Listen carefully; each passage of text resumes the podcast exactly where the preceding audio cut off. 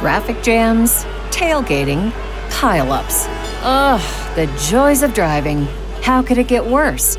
The federal government wants to have a say in what you drive. That's right. The Biden administration's EPA is pushing mandates that would ban two out of every three vehicles on the road today. Don't let Washington become your backseat driver. Protect the freedom of driving your way. Visit EnergyCitizens.org. Paid for by the American Petroleum Institute. The Economist.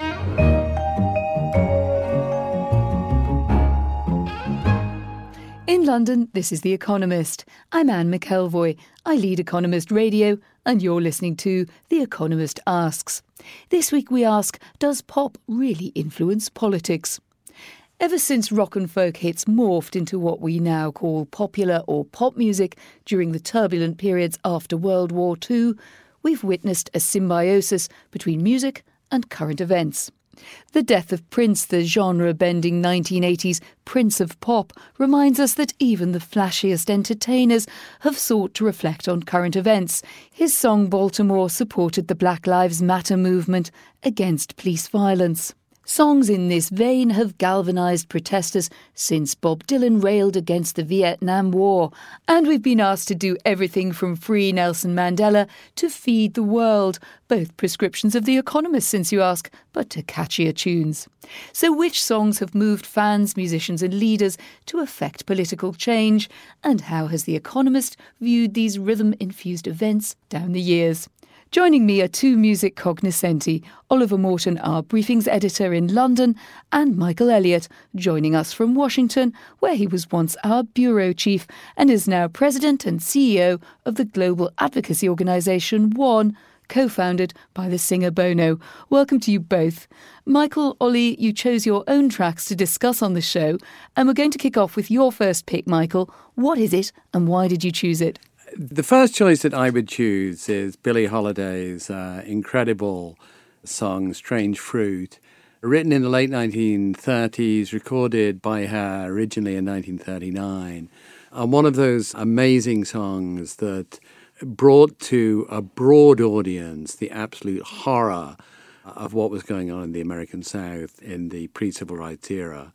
Of course, a song about lynching and had an incredible effect that rolled over after World War II into the key period of the civil rights period in the 1950s and early 1960s. I still can't hear it without a kind of absolute chill kind of going down my spine. Before we go any further, let's play a few bars. This is the very chilling Strange Fruit by Billie Holiday. Southern trees bear strange fruit, blood on the leaves, and blood at the root. Black bodies swinging in the southern breeze. Strange fruit hanging from the.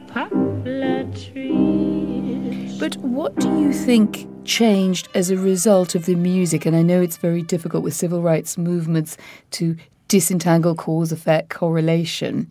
Could you really put up your hand and say, apart from feeling that it, it captured something, that it did anything? Well, I think if you trace the whole arc of the civil rights movement through from, you know, Marian Anderson not being able to sing at the Daughters of the American Revolution in the 1930s, Strange Fruit.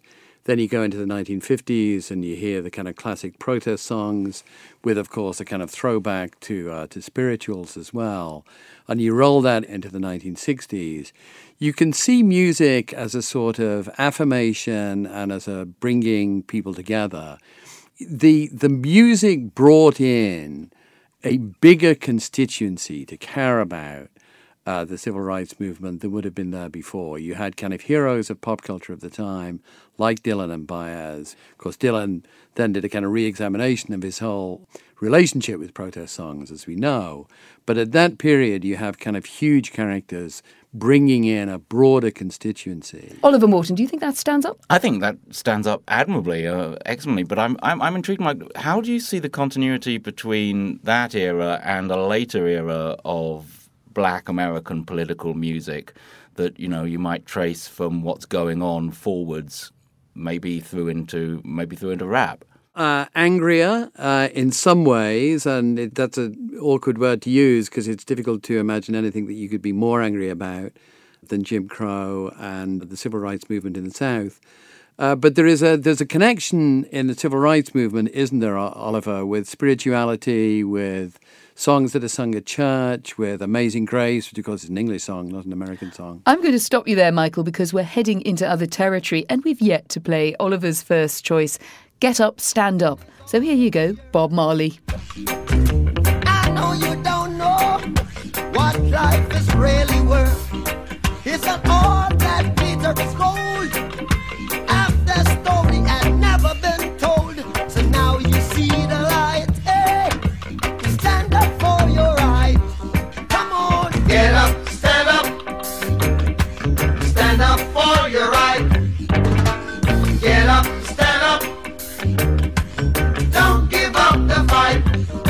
Are we in the same territory here as Michael laid out, Oliver, or something rather different? I think we're in something slightly different here for a number of reasons. The thing about Marley and about Get Up and Stand Up more generally is that music was a way in which someone from the de- uh, developing country, someone from the third world, could become a global North South and South South superstar. And there'd never been anyone who'd really been able to achieve that before Marley. I mean, the only other person you can think of, even plausibly in the same category in the 1970s, would be Bruce Lee, and that's stretching the category quite a long way.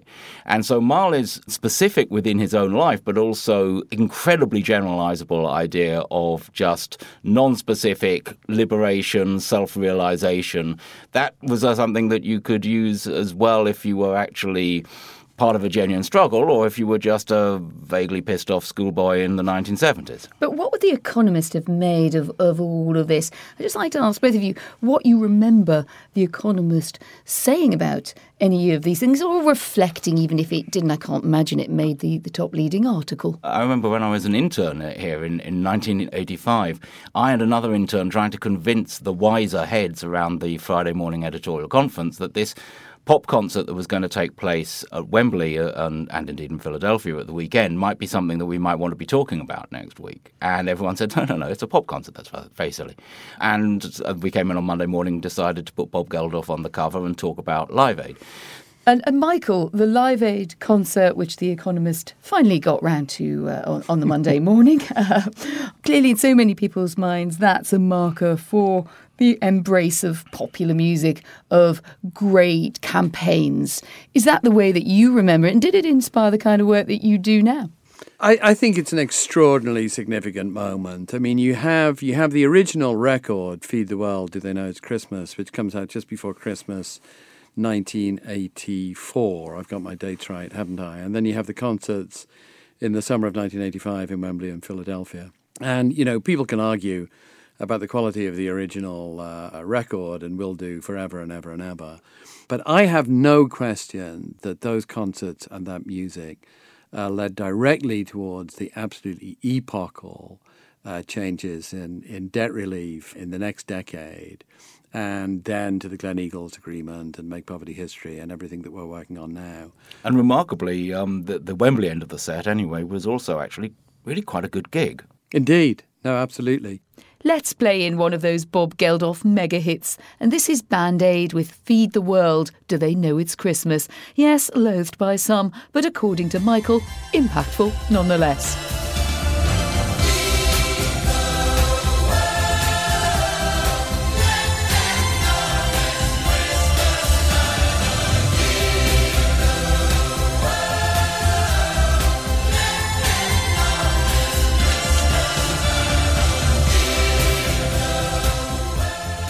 That was Band Aid Feed the World. Let's turn now to the Rolling Stones. Did we at The Economist accord them the significance that we would now think appropriate, Ollie? Well, it's funny. I remember us reviewing, and I think this was an unusual thing for us to do at the time in the 1980s, uh, a Rolling Stones gig. And the review ended up saying they are today the best rock and roll band in the world, which probably shouldn't matter, but does. A judicious economist's conclusion there. And Michael, you chose Street Fighting Man as your significant track from a very significant band. Why the Rolling Stones? You know, the Stones are a very interesting case, really, because one doesn't. They're, they're a group of, of artists who one doesn't usually think of as kind of principally political artists, but who occasionally do something that kind of really captures the imagination, which shows that they were of the moment, that they weren't just kind of, you know, they, they weren't just kind of rock musicians, but they were looking around and uh, keeping an eye on the world. And the Stones did that occasionally. They did it with Street Fighting Man, they did it with Sympathy for the Devil. Uh, they did it with uh, with you know a few other songs that you can kind of go around, and every you know every time I kind of listen to the Stones or see them in concert, and one of those songs come up, I'm always reminded that they're very smart guys, and that they're you know they're looking at the world as well as just writing great rock music, and yeah, it's important to be great rock music, and you know the Economist over the years, I've written wrote some of those pieces myself, looked at the economics and business of rock music. But every so often, and the Stones are an example of this, there are plenty of other examples of this too. The Beatles, actually, also in a way, would every so often remind you that they were very, very acute observers of what was going on in the world around them. So let's hear a clip from Street Fighting Man by the Rolling Stones, a a band finally deemed to be rather influential by The Economist.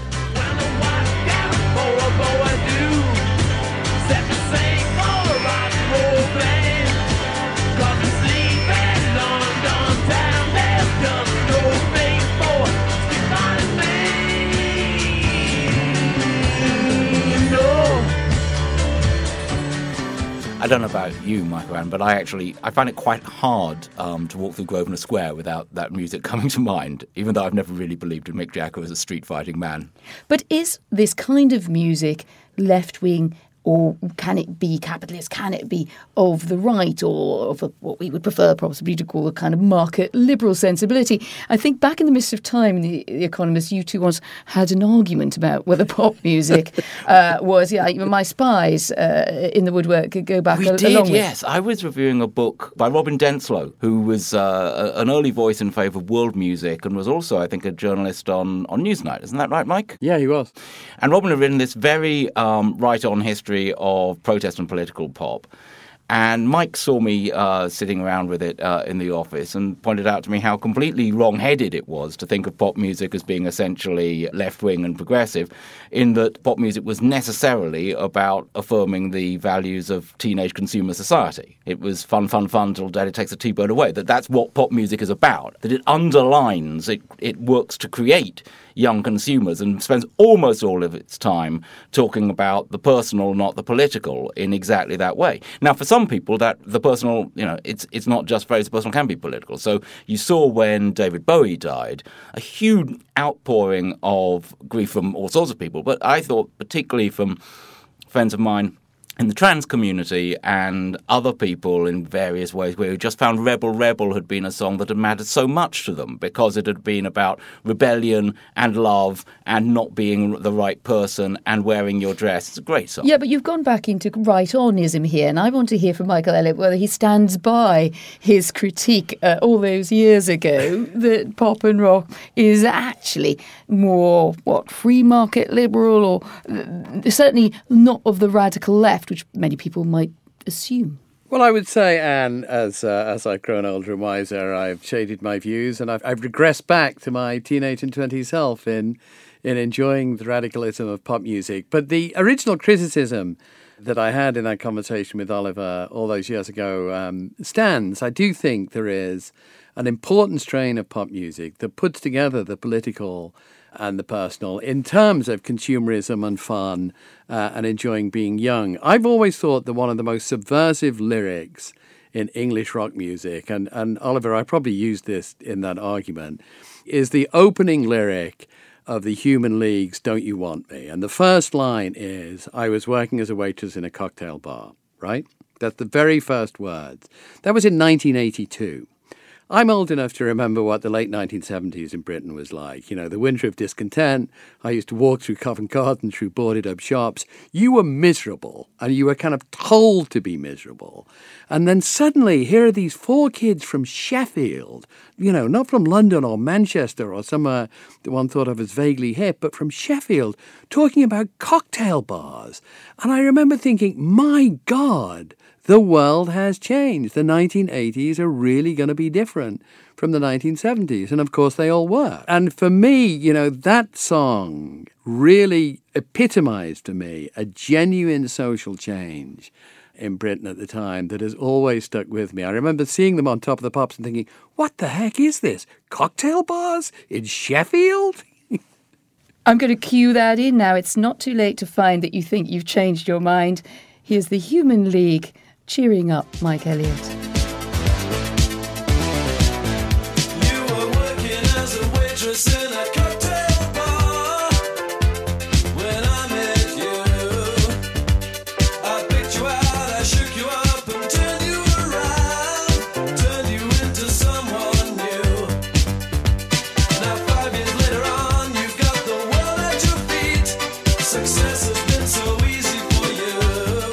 you. Want me from the Human League?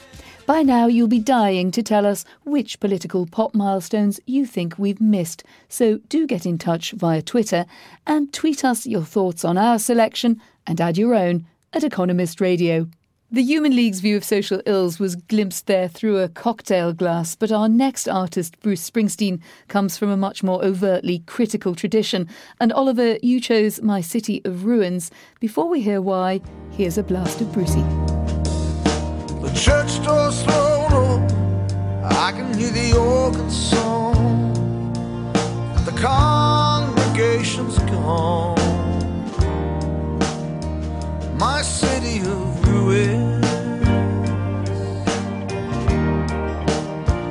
My city of ruins. Mean, that's a particularly poignant and important song because although written before 9 11, it's played at one of the big concert straight after 9 11 and just seems extraordinarily redolent of that period now. But Springsteen's been interesting throughout his career as someone who has, in fact, discovered himself as political as he has become more successful. He's, he's almost the opposite from the, uh, from the idea of sort of the, the young political folkie who becomes something old and sold out. He's actually tried to um, incorporate different aspects of both. Um, both political thought, but also different ways of making political music, from gospel to the Seeger sessions that he does. He's just he's become sort of like a one-person encyclopedia of political music, and yet. To what end when, you know, your single most famous fan in America is probably Chris Christie and your biggest brush with politics is being a little bit um, a little bit irritated at Ronald Reagan wanting to have Born in the USA as his campaign tune in 84. But what is Bruce Springsteen then to you, Mike Elliott, as a, a former uh, US editor? Is he Clintonian? I always think about those endless Democrat rallies that always had that blasting out in the Clinton years. May, may do again if the Clinton years come back to us. Or is it Bernie Sanders? Don't close down steel towns. I think it's something even more subtle and even more important than that. I mean, I think what's fascinating about Springsteen is not just the kind of really overtly political stuff that he does that Oliver's mentioned, but the really, really subtle stuff. I mean, you can look at a whole big chunk of Springsteen's work as an affirmation of the importance of working class aspirations.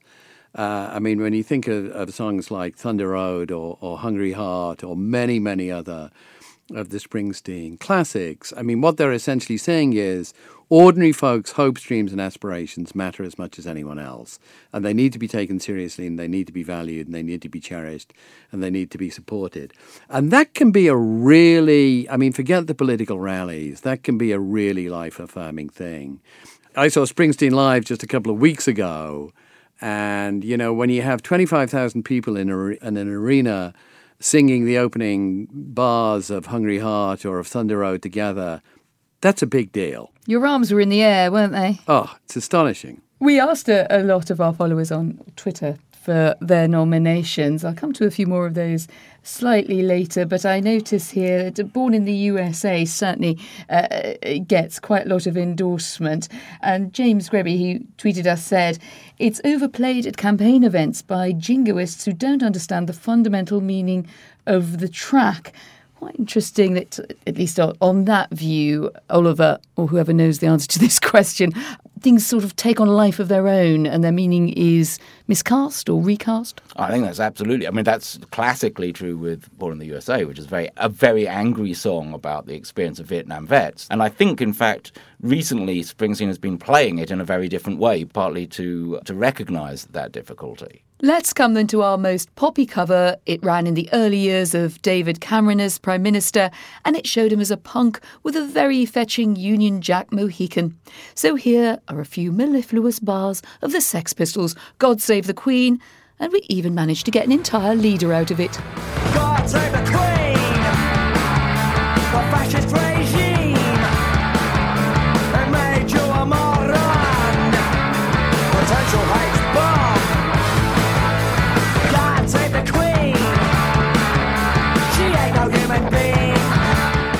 The Sex Pistols there, and God Save the Queen, and they possibly never quite thought that they would feature heavily in a rather long lead append by the then editor John Micklethwait about David Cameron's conservative light policies.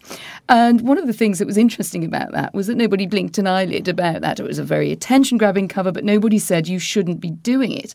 And I have a walk on part here in Economist history as I supplied uh, many of the lines from the Sex Pistols and the Jam. And there was then a, a long row over uh, a lunch at the uh, Economist about whether the Jam should have been in there or not. So by this stage, Oliver, we'd moved a long way from the reaction that you described. Ooh, 30 years ago to why is pop important to no you shouldn't be talking about the jam you can talk about the sex pistols or vice versa Indeed, there is undoubtedly a generational shift. Though that question about the jam is is absolutely fascinating.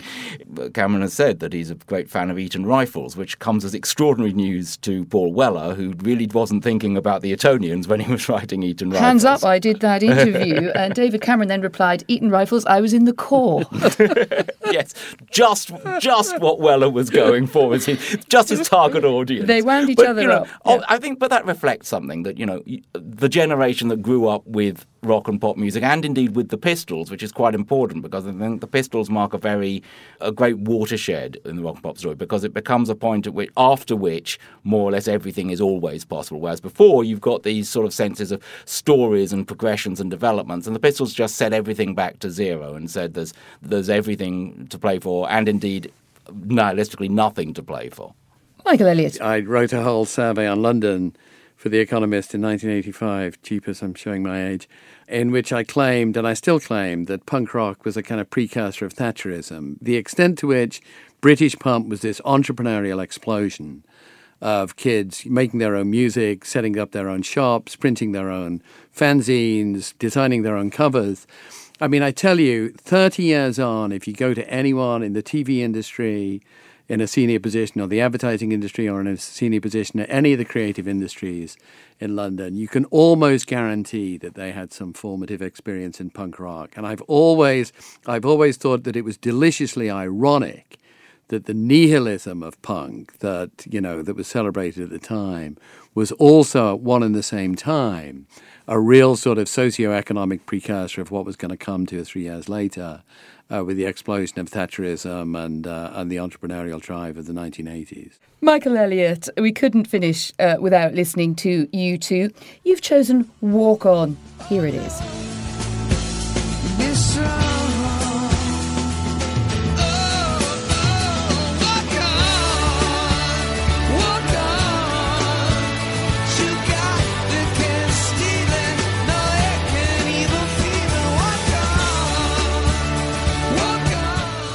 Michael Elliott, we couldn't end without you choosing a U2 song. I imagine that's like trying to choose a favourite chocolate from the box and worrying about being asked about not choosing another one as you've worked so closely with Bono and on his causes. You chose Walk On. Why did you opt for that one? Well, it's a beautiful song that celebrates the heroism of Aung San Suu Kyi, uh, the uh, the leader of the resistance in uh, in Burma for for so long. Uh, you're quite right. I mean, I could I could spend a whole podcast uh, just uh, doing my favorite U2 songs that touch on political issues. But this one is really from the heart. It's a it's a it's a wonderful wonderful song just as a piece of music. Uh, I've I've visited Burma. I'm very very fond of it. I've had the great honor of meeting Aung San Suu Kyi a couple of times. Every every leader has feet of clay. We know that.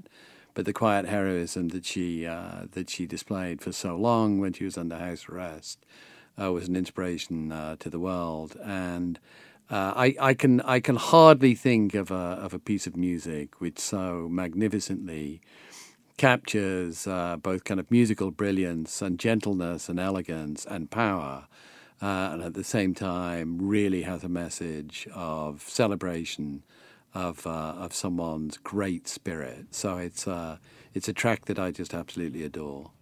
I see you've been outvoted. I'm just quickly looking through what's our Twitter here. Sunday Bloody Sunday by U2 just gets a lot of, of mentions. Uh, just while I'm on Twitter, because so many people uh, helped us in advance by giving us ideas. There's uh, uh, quite a, lot of mentions of Earth Song there, uh, Michael Jackson. Captures environmental politics for me, uh, says one tweeter.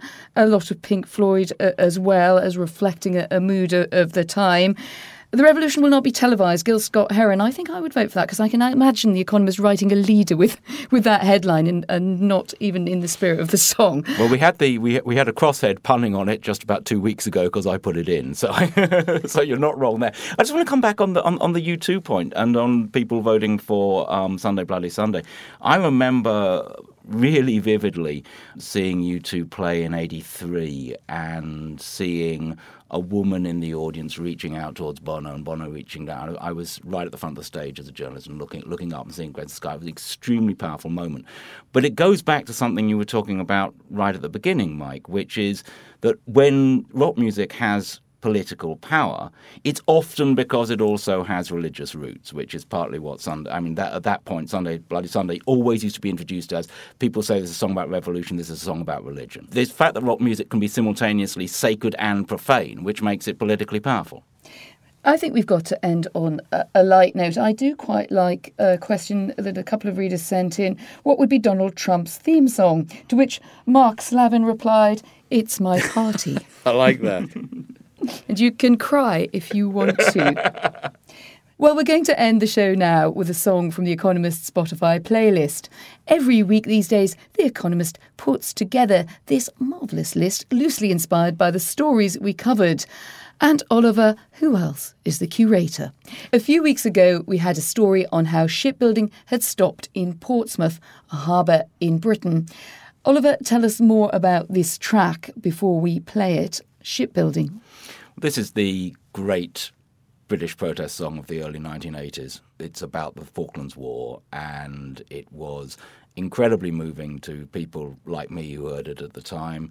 And as Mike was saying earlier, like much political uh, pop writing, it probably achieved absolutely nothing, except always to listen to it is to remember those particular days. And so it just seemed particularly apposite to this to this story.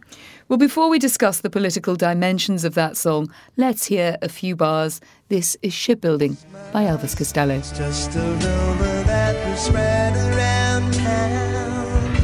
Somebody said that someone got killed in for saying that people get killed in the result of this shipbuilding.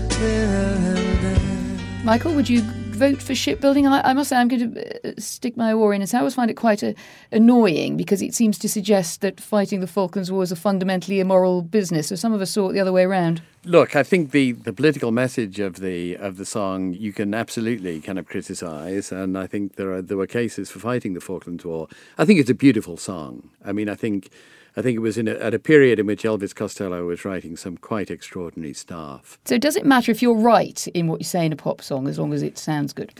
And that's a really tough question, isn't it? I mean, I think you That's can you ask. can enjoy you can enjoy great music even if it uh, even if it isn't always politically correct. You make a very good point there, and you can look at something like shipbuilding and you can say, but wait a second, the Falklands War made perfect sense. Uh, it saw the end of a dictator in uh, in Argentina. I think the point is, it's just a beautiful song. It was written at a time when Elvis Costello was writing just amazing songs. Uh, and that whole collection of which shipbuilding was part was extraordinary. And besides, you can look at you can look at pop music, and you know even if the devil has uh, has the best tunes, you can sort of enjoy them. I mean, who was it who said, "I know the politics of Wagner sting, but boy, I love the opera"? And you can say that about some pop music tracks too.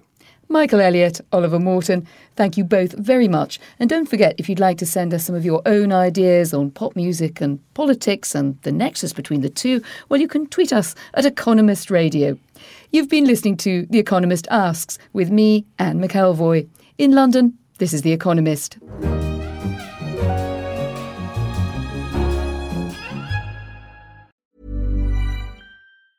Even when we're on a budget, we still deserve nice things. Quince is a place to scoop up stunning high-end goods for 50 to 80% less than similar brands. They have buttery soft cashmere sweaters starting at $50, luxurious Italian leather bags, and so much more. Plus, Quince only works with factories that use safe, ethical, and responsible manufacturing. Get the high-end goods you'll love without the high price tag with Quince. Go to quince.com slash style for free shipping and 365-day returns.